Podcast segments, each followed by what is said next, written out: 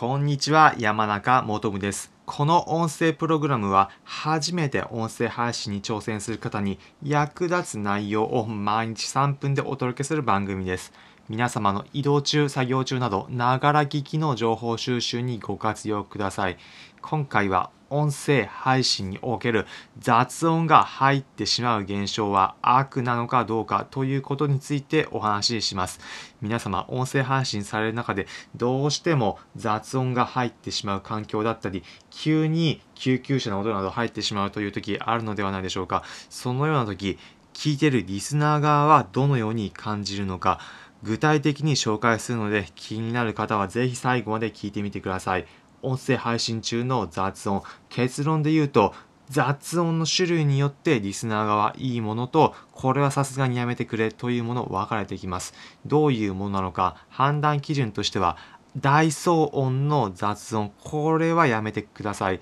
具体的には電車の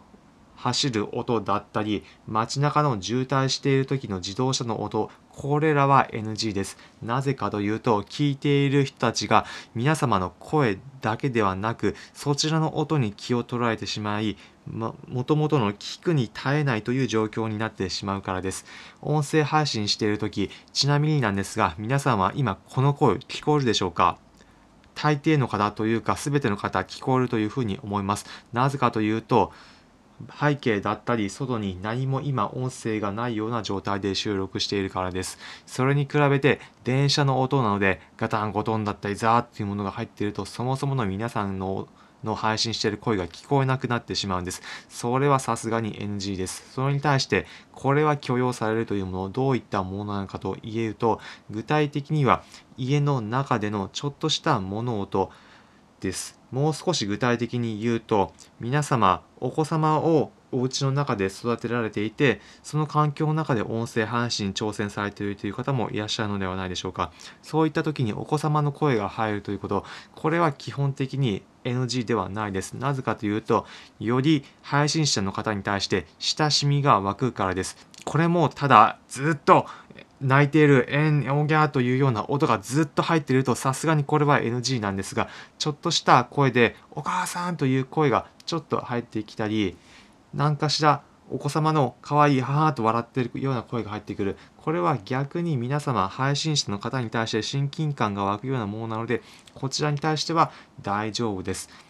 私自身もさまざまな音声配信者の内容を聞いていく中でちょっとしたそういったお子様の声が入ることに対しては逆に親近感が湧くようなケースがありました。ということで今回のまとめです。今回は音声配信の雑音は悪かというテーマでお話ししました。結論で言うと雑音の種類によります。NG なもの、大音量の騒音、配信の音がもともと聞こえなくなってしまうもの、これは NG です。OK なもの、これはちょっとした親近感が湧くような配信者に対してですね、のような雑音、こちらは OK になります。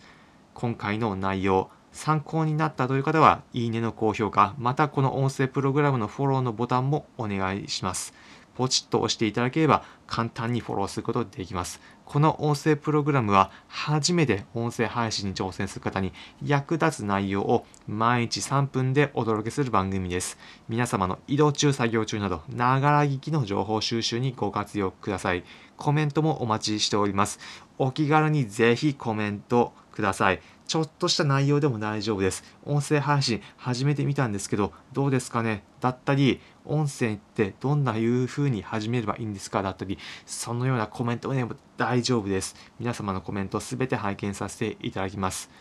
それでは皆様、良い一日お過ごしください。また次回お会いしましょう。それじゃあ。